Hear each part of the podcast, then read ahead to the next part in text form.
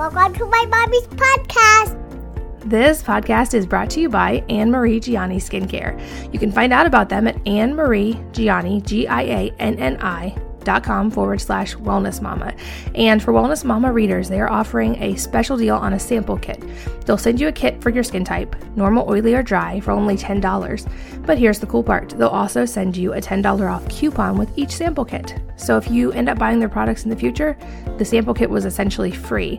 And they'll ship the sample kit to you with free shipping anywhere in the world. You'll, they'll also send along their toxic-free home guide, which is an in-depth guide to finding all the chemicals in your cosmetics, in your home, in your toiletries, even on your couch, and how to find safe alternatives. So again, find out more, anne marie gianni dot com forward slash Wellness Mama. This podcast is also brought to you by ButcherBox. And if you haven't heard of them, they're a great company that ships really high quality meats to your door.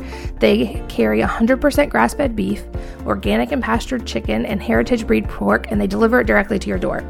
All of their products are humanely raised and free of antibiotics and hormones. And as a Wellness Mama listener, you can get fifteen dollars off plus free bacon in your first box.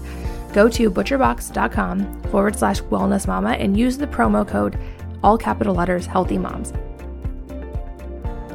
Welcome to the Healthy Moms Podcast. I'm Katie from wellness mama dot com, and I'm here today with Leah Segedie, who is the founder of Mamavation and also of ShiftCon Social Media Conference. She's a food activist, a social media consultant, and an amazing human being. So through her community, she teaches moms how to live a healthier life and how to combat disease in their home. This is amazing. Her community members have lost over three thousand five hundred pounds together. Leah is a very passionate food activist, and she's also at the front lines of trying to bring organic food into the forefront and trying to combat all the additives and problems we have in our food chain. She's been named Mom of the Year by Shape Magazine, one of the fourth most influential mom blogger by Cision Media, and a ton of other awards that it would take me an hour to name them all. I'm so excited to have her here. Leah, welcome. Katie, thanks so much for having me. It's so good to talk to you again. It's been a while. It has, and this is always, of course, so fun, and I love that people can just listen in on our conversation because you're so easy to talk to. Thank you. Likewise, my dear. Likewise. So let's just do a recap in case somebody hasn't heard. We did an episode before and I'll link to it, but let's start at the beginning and hear how you got into this to begin with and your own journey, um, your amazing story of losing over one hundred pounds. Let's talk about all that. Yeah. So, you know, when I started in social media, it was it wasn't about everything that I did right. It was more about everything that I did wrong.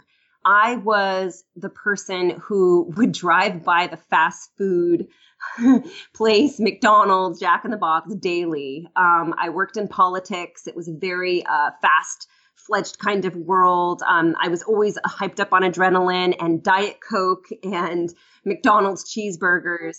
And, you know, uh, over the years, I think I just, you know, just wore my body down and I gained a ton of weight. When I met my husband, I was, you know, wanting to go become a lobbyist in, in Washington, D C, or do something like that, or work for an elected official or do something. And when I fell in love with him, I just couldn't leave the state. And that's essentially why I stayed. It was it was for my future. And I knew that he would make a great husband and father. And, it, you know, I made a decision to stay. And then when I got pregnant, I also found out that my father was dying of mesothelioma, which is asbestos-driven cancer. Wow, that stuff is just beeping like crazy on my phone. So this is my life. It's just like yours, Katie. It's a nonstop type of thing. So when I found out my hus- my my my dad had cancer, you know, the first thing I decided to do was quit my job because I really wanted to spend time with him and I wanted those last six months to be memorable and I really wanted to help my mom. And so that's what I did. I quit my job, and while I was pregnant with my son, my first son, I helped my mom care for my dad. And, you know, my dad was not supposed to make it to the birth, and he did. Um, I actually had him in the hospital room behind my head. He couldn't see anything. He was behind my head, you know, there with his um, uh, oxygen, you know, cheering me on. And it was very much a family birth. We had a lot of people in that room. And, you know, and then three months later, he passed away. But the one thing to remember about when I was pregnant that first time is it, it wasn't about somebody becoming born. It was about somebody dying to me. So my first time that I was a mom, I, I didn't really process it mentally until after my father died. And then when I looked into my son's eyes, I, I just asked myself, you know, what kind of mother am I? What kind of mother do I want to be? And this was something that most people had processed way before, you know, and mine was kind of backwards. And I was really overweight at the time. You know, it was three months afterwards, and I was I was a size twenty-two, twenty-three, twenty-four. It depends on, you know, what shop I was going to. And I really just wanted for my son to be healthy. And looking in his eyes, I knew that in order for me to change his future, I had to change mine. And that was the beginning of my journey. And it literally was just me saying, okay, what do I do? I don't know what to do. And I just decided to stop drinking Diet Coke. Seriously, I used to drink a six pack a day of Diet Coke. I had no idea it was making me fatter. I had no idea it was causing me so much, you know, causing my body so much torment. I had none of those things were things I cared about back then. But I quit drinking Diet Coke and I stopped doing fast food. And I just literally walked around the block once a day. I also have this hip condition called hip dysplasia. So people that have dogs typically know what that is. And I'm not a dog. I'm a human, I promise you. Um, but it's a rare condition for someone who's human, but not rare for someone who's a dog. So, and what that means is my hips pop out of socket very easily the, the bigger I get, um, the heavier I am.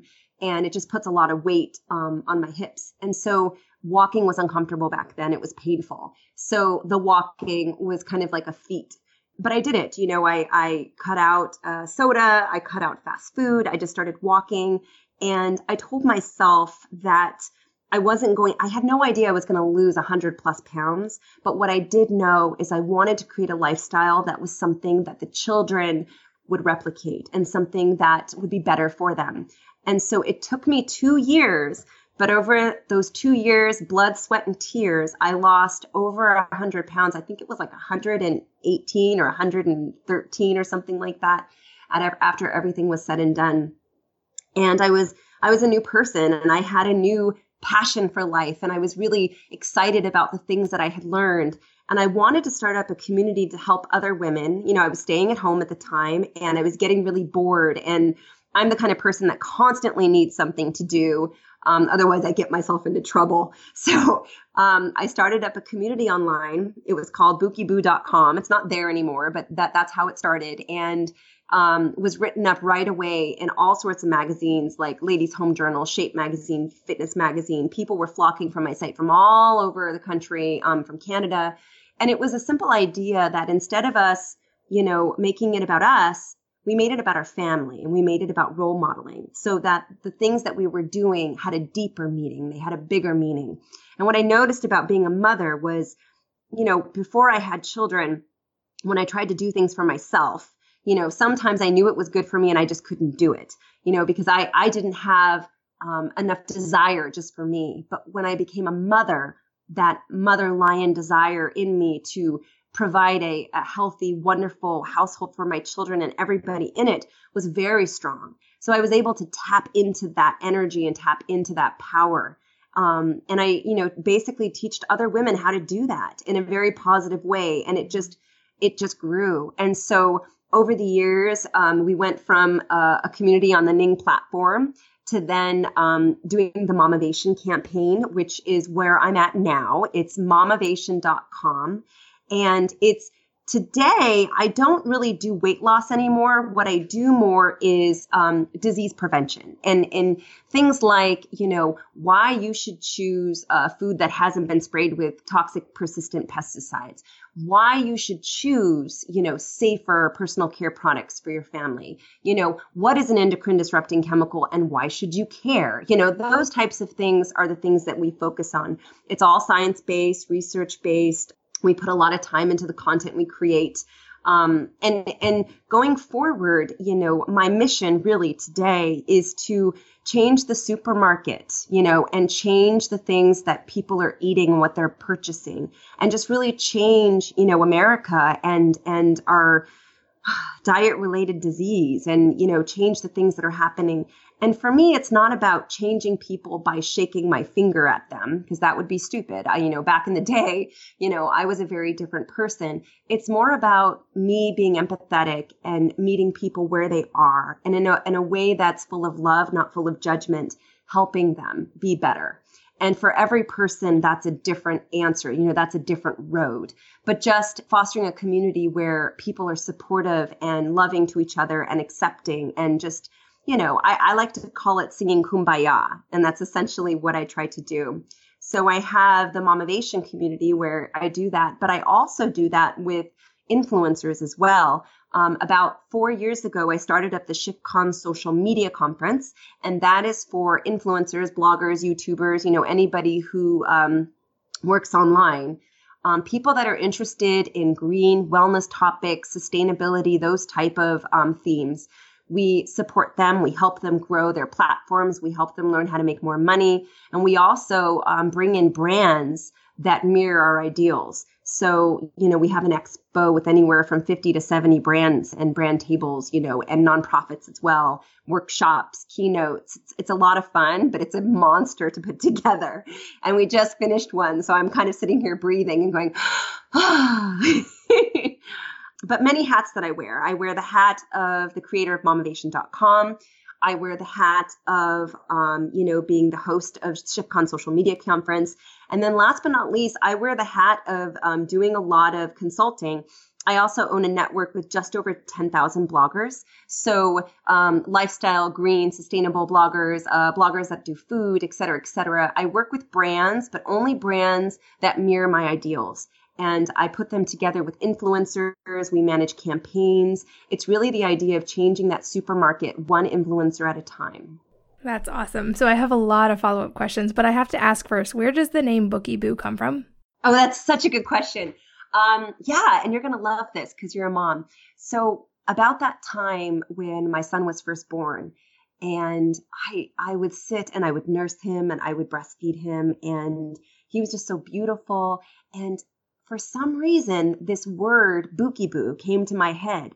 So I started calling him Bookie and Bookieboo. And I sang this little made up song to him. I have no idea where it came from. It just came.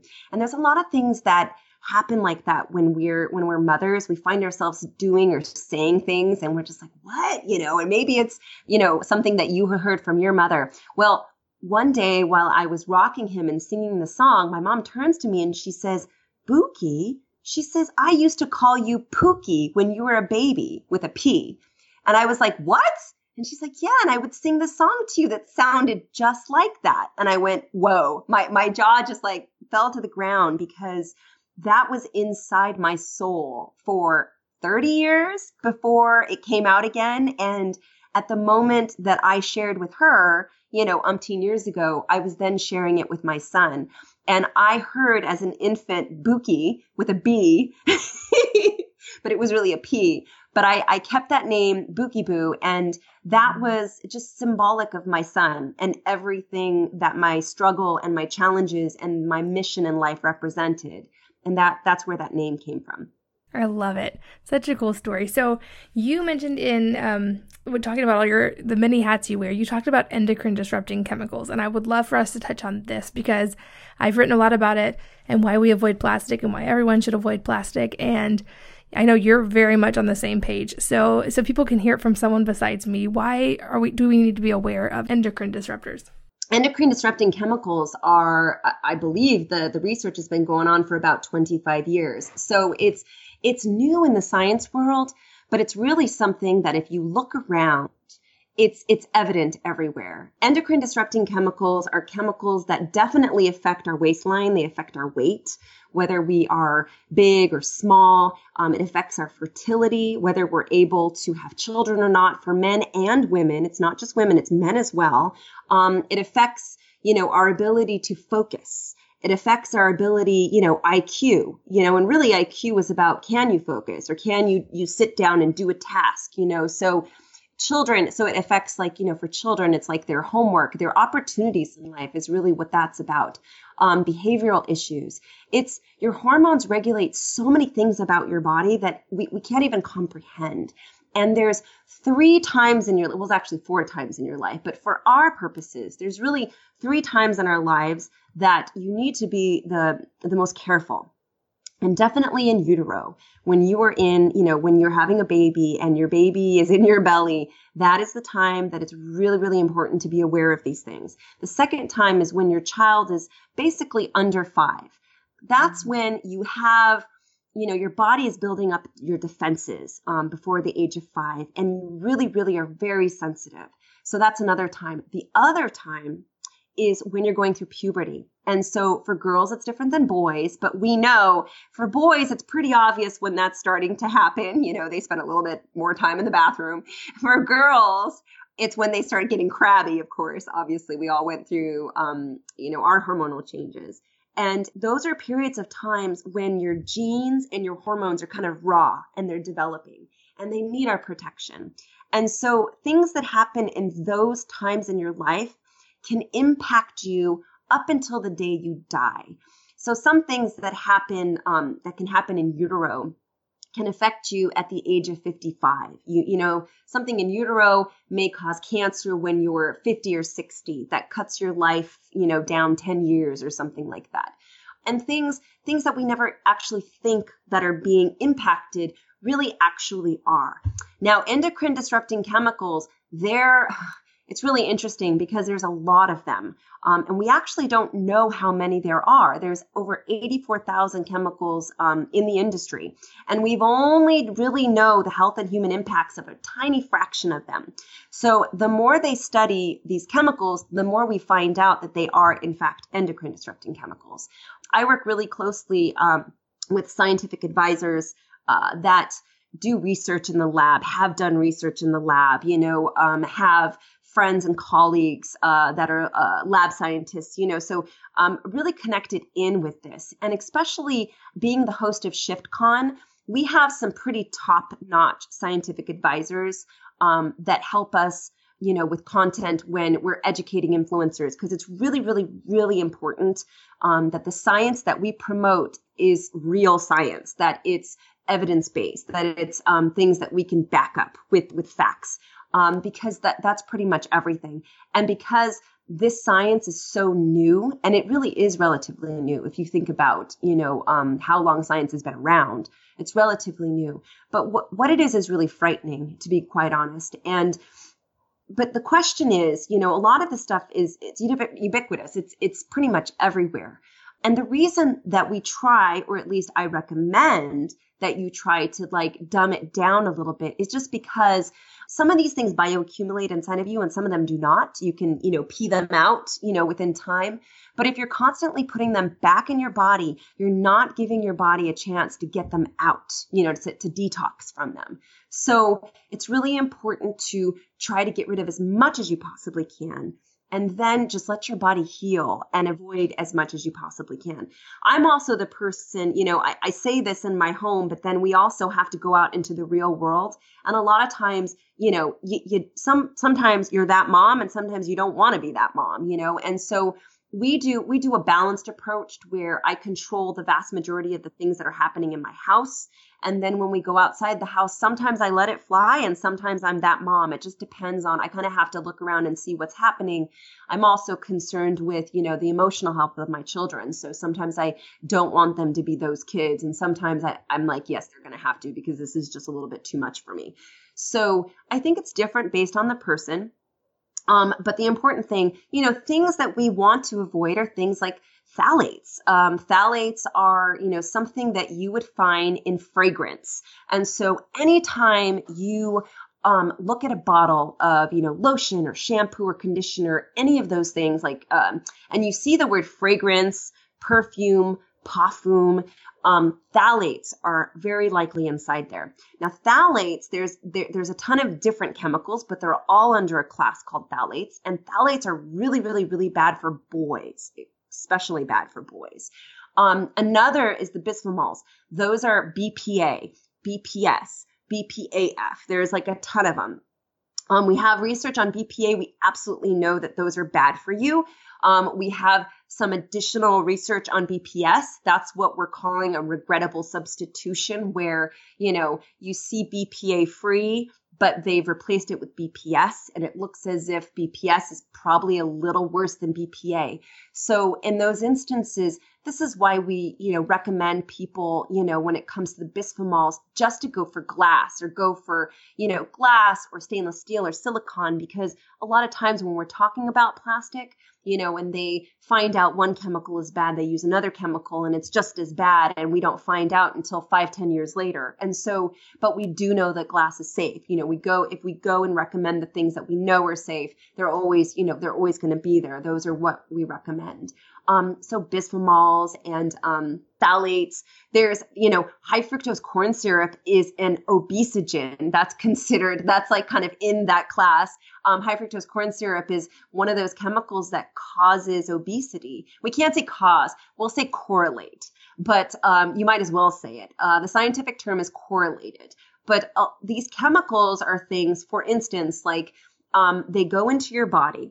And for some of them, they go to a bone cell and they'll say to the, a bone stem cell, hey, bone stem cell, you really want to be a fat stem cell. And so they can literally turn bone stem cells into fat stem cells. And where you're only supposed to be born with a certain amount of fat cells, you now have more. And they're always in the middle part of your body where everybody has trouble, um, you know, that midsection.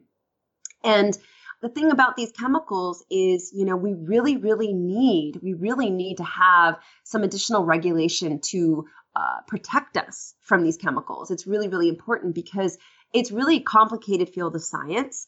There's a lot of industry involved in trying to say that this is utter bullshit, and um, it really is not. And what really needs to happen and, and what we found is that the more we educate people, the more they know better and they do better and they buy better products.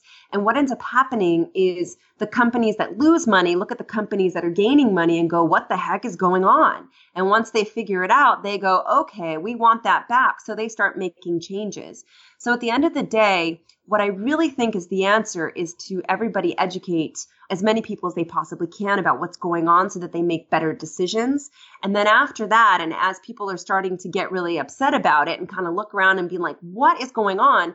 That's when the regulation starts to pop up and that's when the changes start to pop up. But the front part of it really has to be the people. Um, and that's one of the reasons why I love working in social media, because it's one of those places where someone like you and me, Katie, just like you and me, can have a big impact. And people can sense that who can sense who we are, can sense that we're real, and can sense that we really, really care about what happens to our community and what happens to our online community and what happens to the people around us. And they look at everybody else and say, wait a minute, but you're getting paid to say that. And that's a very different message. So it's one of the reasons why I love social media. It's just you get so many really unique people that are so sincere and, and are really trying to do trying to do the world a favor. And if we all kind of like join hands and sing Kumbaya, just the way I say it in Mamavation, um, amazing things happen. Years ago in uh, two thousand twelve, that's when I entered the green industry and started really looking into things like this. And what I did was I organized um, all of the bloggers for the labeling movement in California and Washington. And as they were doing that, Um, and we organized for California over six hundred fifty bloggers and created just over, I think it was seven hundred, seven hundred fifty million impressions in two short months, asking women, and these weren't natural green wellness women, these were just mom bloggers, do you have a right to know? And bringing these conversations to everyday consumers, everyday moms, people that are in the trenches, that are stressed out, that are just trying to keep afloat. Those are the people that really, really, really, really need, need these messages and need to understand. And these are also the same people that really, really, really become that tidal wave of change. Because once they make different decisions, all of a sudden, things start changing very quickly.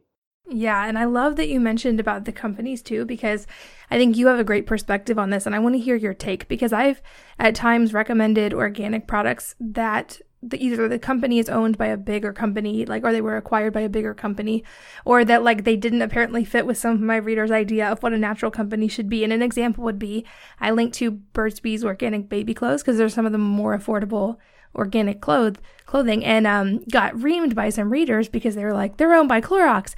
And my thing was, obviously, yes, if I had a, like a local artisan, um, you know, onesie maker that I could actually afford to buy from and that I could get all my clothes, I would do that. But there isn't one, for one.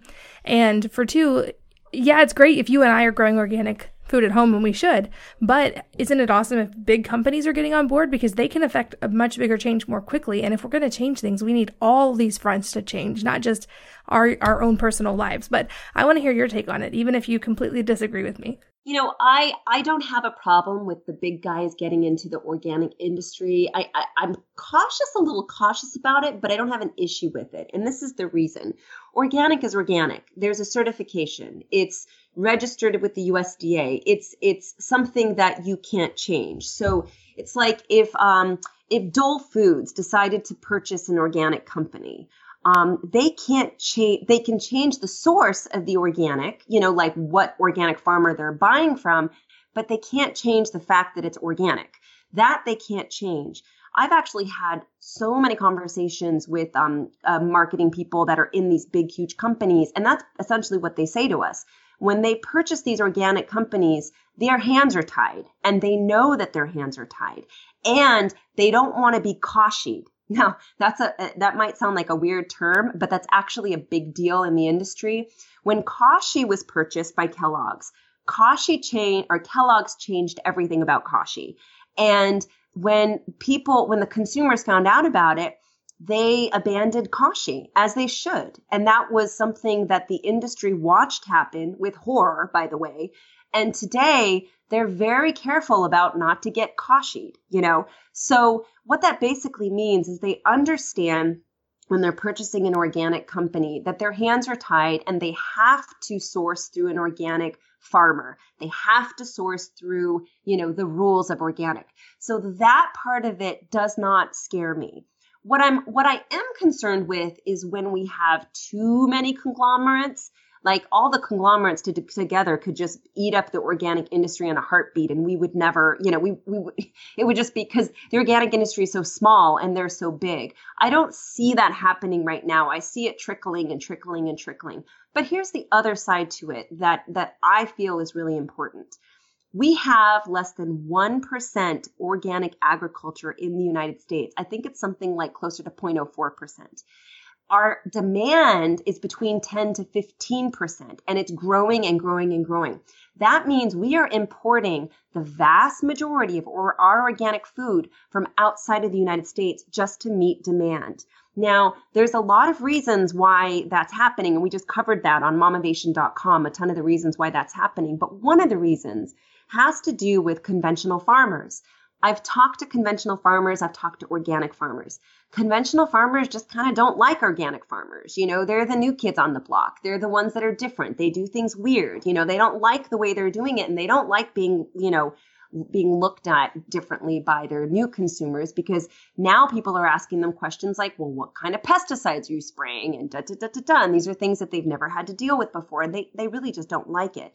So there's an issue, a cultural issue with that. But there's also an issue of, you know, having, when you become an organic farmer, you have to let the ground, you know, rest for three years and you have to farm organically. And in those three years, you don't make any extra money.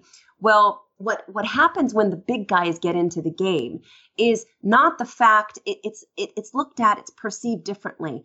When we have these little companies like Nature's Path, you know, they're cute, but there's only like four or five or six or seven farms that they pull from.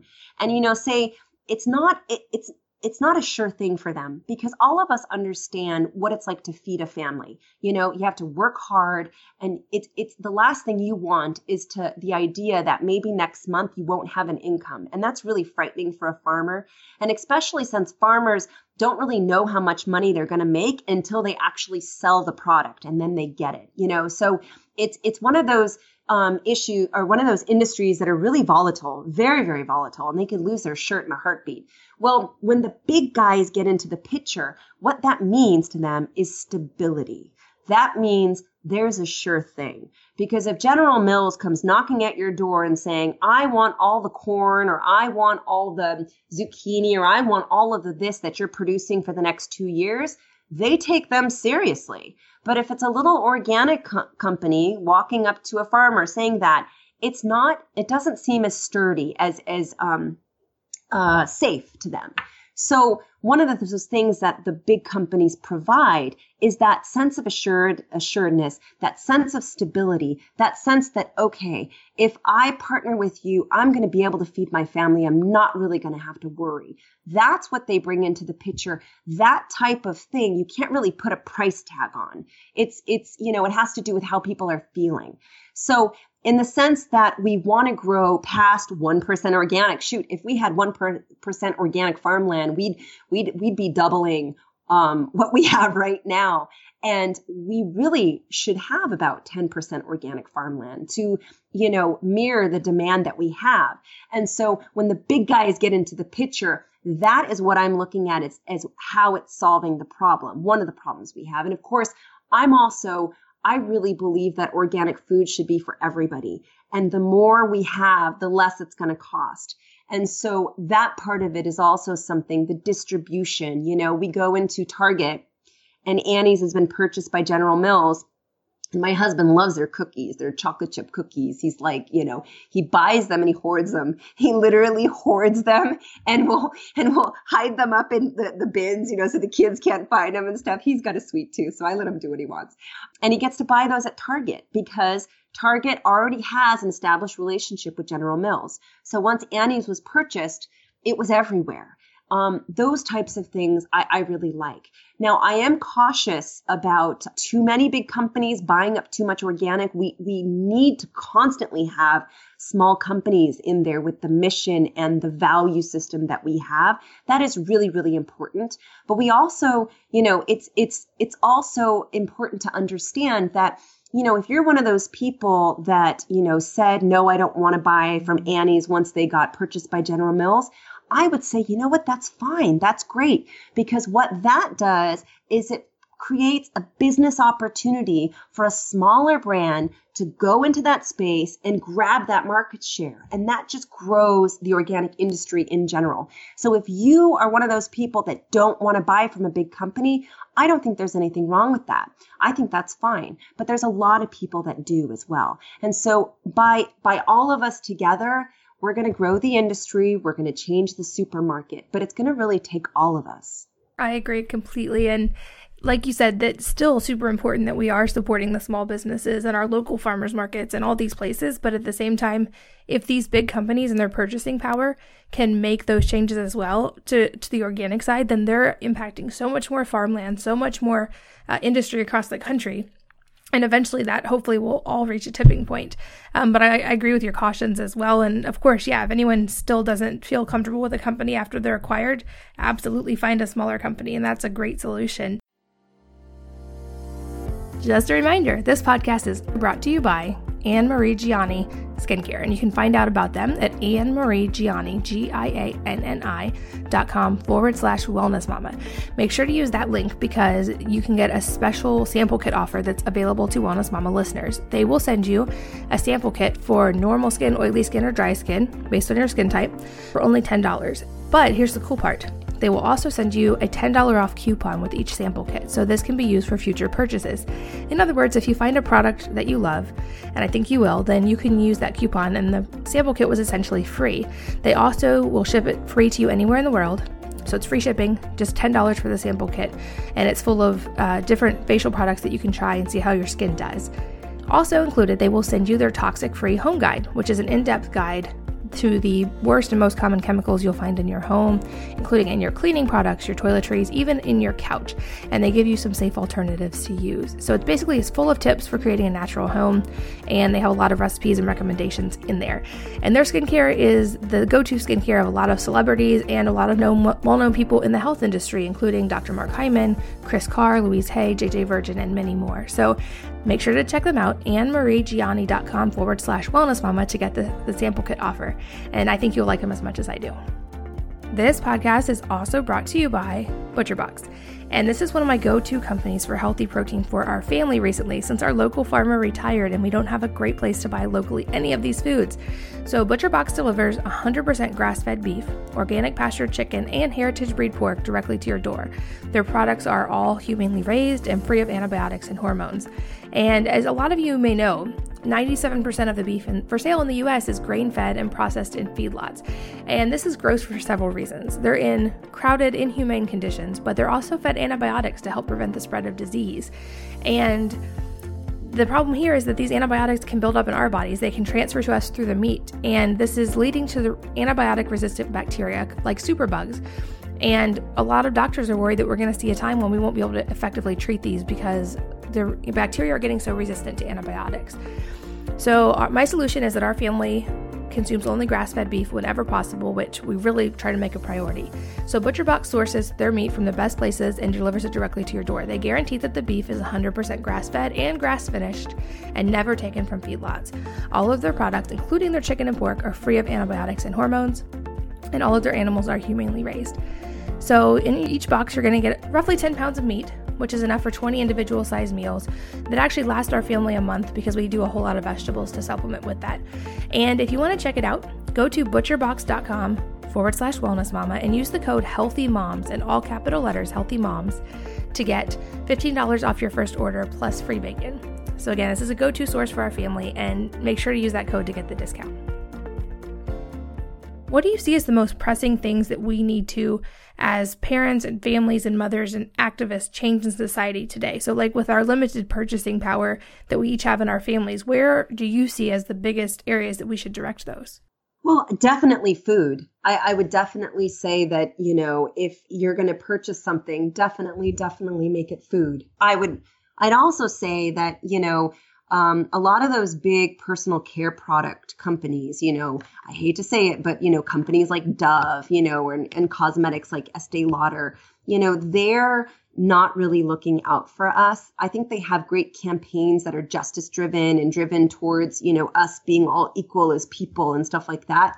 But to me, sometimes that hides the fact that in the ingredient world, they're not really your best friend. And so they can give themselves a halo um, with certain things. But what you have to realize is at the end of the day, if they are con- if they contain carcinogenic or endocrine disrupting chemicals, it's not the best for your family. And sometimes marketing campaigns are, are amazing, but that's all they are, marketing campaigns. So food, definitely. Personal care. I love what you do, Katie, how you encourage people to make their own, because, you know, if you're able to make your own stuff, you're saving a ton of money. Um, you know, also air, you know, really our air quality, and your air in your home can be up to ten times more polluted than the air outside of your house. And so, you know, little things like, you know, changing your uh, cleaning products to things that are based on, you know, your, the vinegar in your home, or things like that that are not expensive, you know, using borax and sugar and putting that together to kill your ants, as opposed to spraying pesticides and those types of things. Anytime that you can either change your purchase by uh, buying an organic product, or, you know, buying something to that, or making something, because personal care products are really expensive, I think you're really um, communicating a lot with your dollar. And your dollar is something that gives you a vote every single day for breakfast, lunch, and dinner, and everything in between. That is where your real, real voice lies. Because the more we're able to support the companies that are doing the right thing, the more those people will be in power tomorrow. So if we support the people that mirror our values today, they're the ones that are going to grow industry and grow the world and be the leaders of tomorrow. That's really, really important to me. And I mean, especially now, I mean, this year has been a really tough year for everybody. It's been emotional. It's been like crazy. I mean, oh my God, like I've, you know, I avoid social media some days because I'm just like, I need Zen, you know? Yeah. But now more than ever, vote with your dollar. I mean, I'm double downing on that bad boy. Vote with your dollar every single day. And if you're an influencer out there, you get a double vote. And the reason you get a double vote is because not only can you vote with your dollar, dollar, but you can promote the good guys with, with your voice, which is so incredibly important now more than ever. Yeah, I agree completely. And another thing that I think you do really well, and I want to talk about a little bit, is balancing motherhood and work, because I know a lot of moms listening are either work from home moms or they have a job. And you and I both also have businesses and careers that we're running along with raising our children. And so let's talk about that. How do you balance motherhood and work? And also, how do you kind of apply that whole eighty twenty principle to motherhood to make sure that you're giving it your best as well? Well, the interesting thing with balance is I, I don't think you're balancing all the time. You know what I mean? It's kind of like with uh with my marriage. You know, sometimes I'm doing eighty percent of the cooking. Sometimes my husband's doing eighty percent of the cooking. But at the end of the day, it's pretty balanced. And I think that's the the, the point. Some days I'm doing all, all my work all day long, trying to get it done. My husband comes home. He sees that it's a little crazy. He steps in, helps me with everything, and I'm working. And, and, and then another day I've got my, I've got my act together. You know, I've got the lunches down. I've got everything down and I don't need any help. And then, you know, he's coming home and he's like, oh my God, I want to kill somebody, you know, because something happened at work. And that's kind of what balance is to me. It's it's the everyday asking yourself, what is the priority priority today and what do I absolutely have to get done? And then everything else falls into place. And the other thing about balance is, you know, I, I feel the most for women who don't have any support. But I really feel like if you want to feel balanced, you need to be emotionally balanced.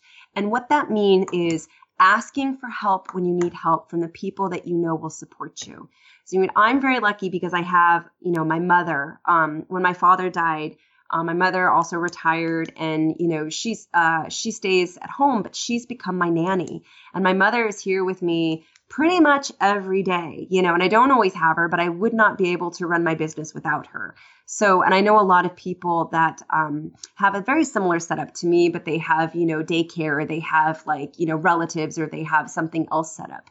What what I would say to people is, this is your life. This is your this is this is your walk. Okay, nobody can tell you what to do, and nobody can tell you what is right. The number one thing to listen to is your gut. You need to tell you what your priority is. And it probably will be different every day. And you know what? That is okay. And that's to me what balance is. When I hear people talk about, you know, swamis out in the up a hill and, you know, la la la la la singing kumbaya and I have my shit together all the time, I call bullshit on those people. Either I call bullshit on them or I don't think they're actually normal. Because I don't think the average person has it all together all the time at all seconds of the day. But especially for this, the modern woman, you know, we're we're such an interesting group of women because we went to college more than the men did, our generation. We outranked the guys in college. Um, we are now educated, and a lot of us are staying home, and some of us are either just raising children or raising children and working a job at the same time. And this is something that's never happened before. You know, that what we're able to do and accomplish is something that has never been done. Um, and in taking our power the way we are, being able to have it all. But the flip side of being to have it all is that not everybody understands what you have. And so, you know, uh, for the work at home mom, you know, that goes to the school and you know, the moms look at them sideways because they can't volunteer as much as they want. At the end of the day, you just have to remember that they're your priorities and you set those priorities daily and you do what's good for your family first. And then everything else falls into play. Now, when I, that's one of the reasons why I do the eighty twenty rule. Um, you know, I've been struggling with um, an eating disorder since I was a little girl. And I'm very serious about not creating an environment to cause an eating disorder in my children. And so sometimes I just have to let it up and walk away and just say, have at it, kids, do whatever you want. Because what I'm what I'm looking for at that moment is not to create an eating disorder or to create a disordered eating or something like that in them. Now, it's more it's more likely to happen with girls than boys, but boys are rising every day with, with eating disorders that they have and the things that they have to deal with. So I also take that into um, into into mind when I'm when I'm talking about eighty twenty. So But but what I do do is I control the things that I have control over. I have control over my house. I have control over what happens here. But then when we leave the house, I don't have control. You know, I mean, they're breathing air. You know what I'm saying? There's no control over that. You know, they may be with friends who are going to, they're going to do something, eat something, go somewhere. I don't really have a lot of control over that. I do and I don't.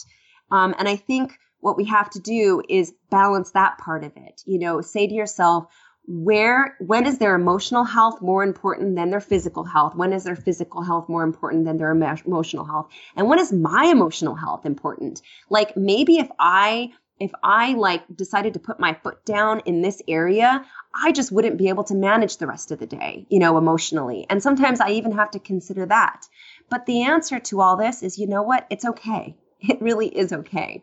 It's based on who you are, what your priorities are, and how you need to live your life.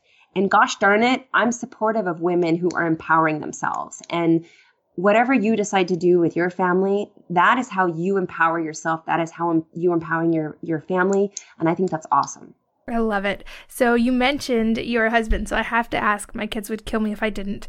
Um, I saw on Instagram that he has quite the Lego obsession going on. So talk about that for a second. I'm sure there's a lot of Lego fans out there. Oh my God. He's a, oh, my husband. My husband just doesn't have like a Lego hobby. I would consider it like a Lego obsession. You guys could check him out on Instagram as Mister Bookieboo, M R B O O K I E B O O. He puts up one picture. He gets like thirteen hundred likes, like within like, I don't know, ten hours or something.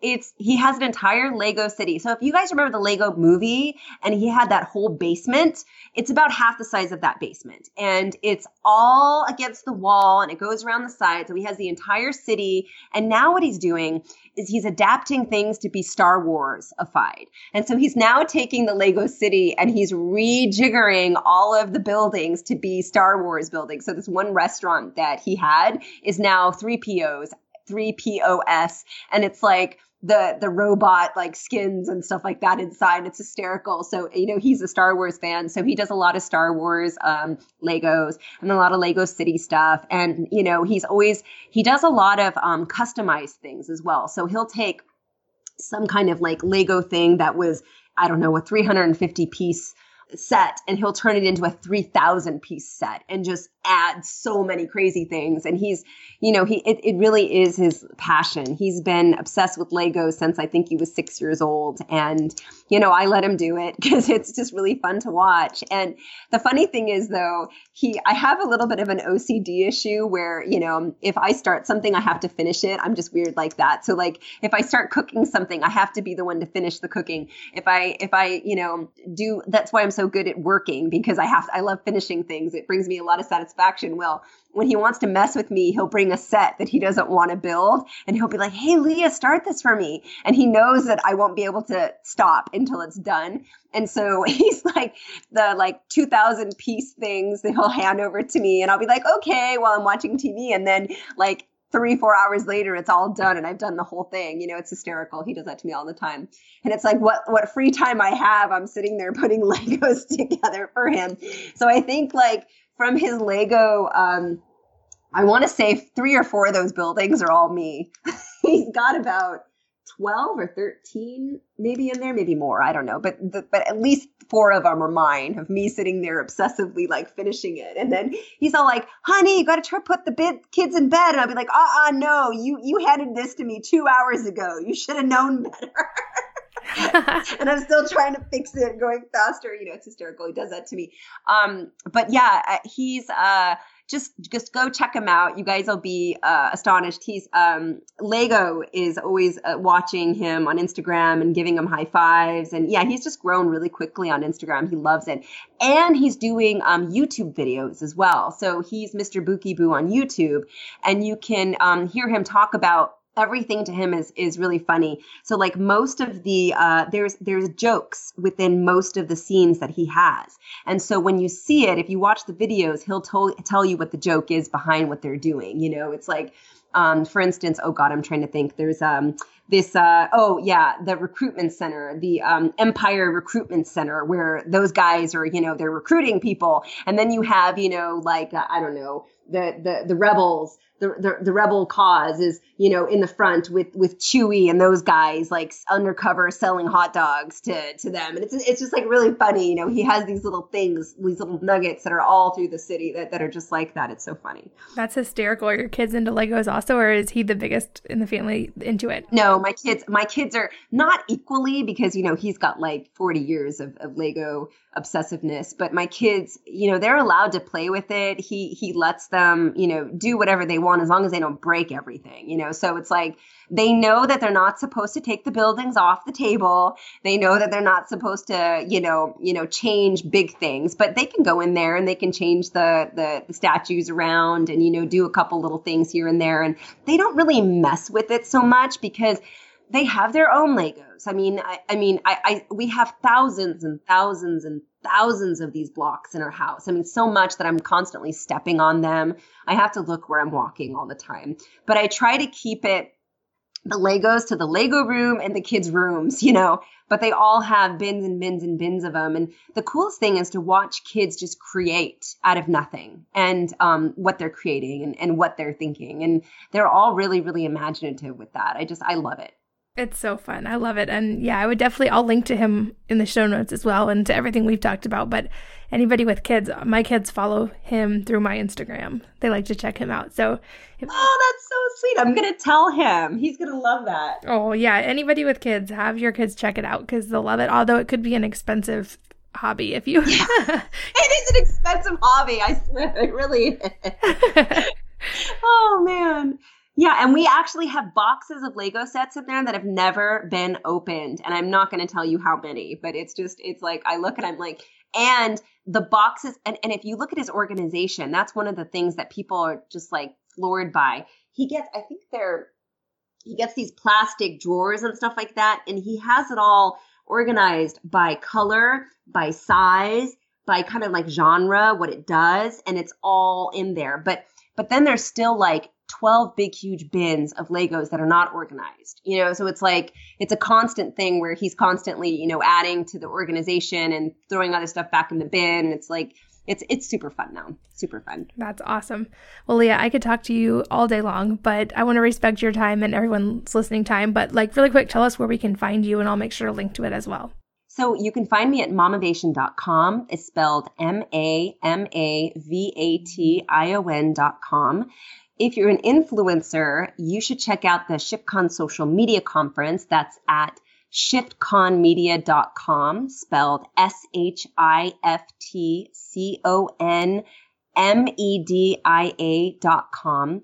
And if you want to join the network for sponsored post opportunities, go to bookieboo dot com, B O O K I E B O O dot com. Awesome. Leah, thank you so much for your time. It's always so much fun. I love you, Katie. You're awesome. Oh, you too. And thanks to all of you guys for listening and for caring and for making changes for your own family, because like we talked about in this episode, that's what's going to change our whole society in the future for our kids. And I will see you next time on the Healthy Moms Podcast. If you're enjoying these interviews, would you please take two minutes to leave a rating or review on iTunes for me? Doing this helps more people to find the podcast, which means even more moms and families can benefit from the information. I really appreciate your time, and thanks as always for listening.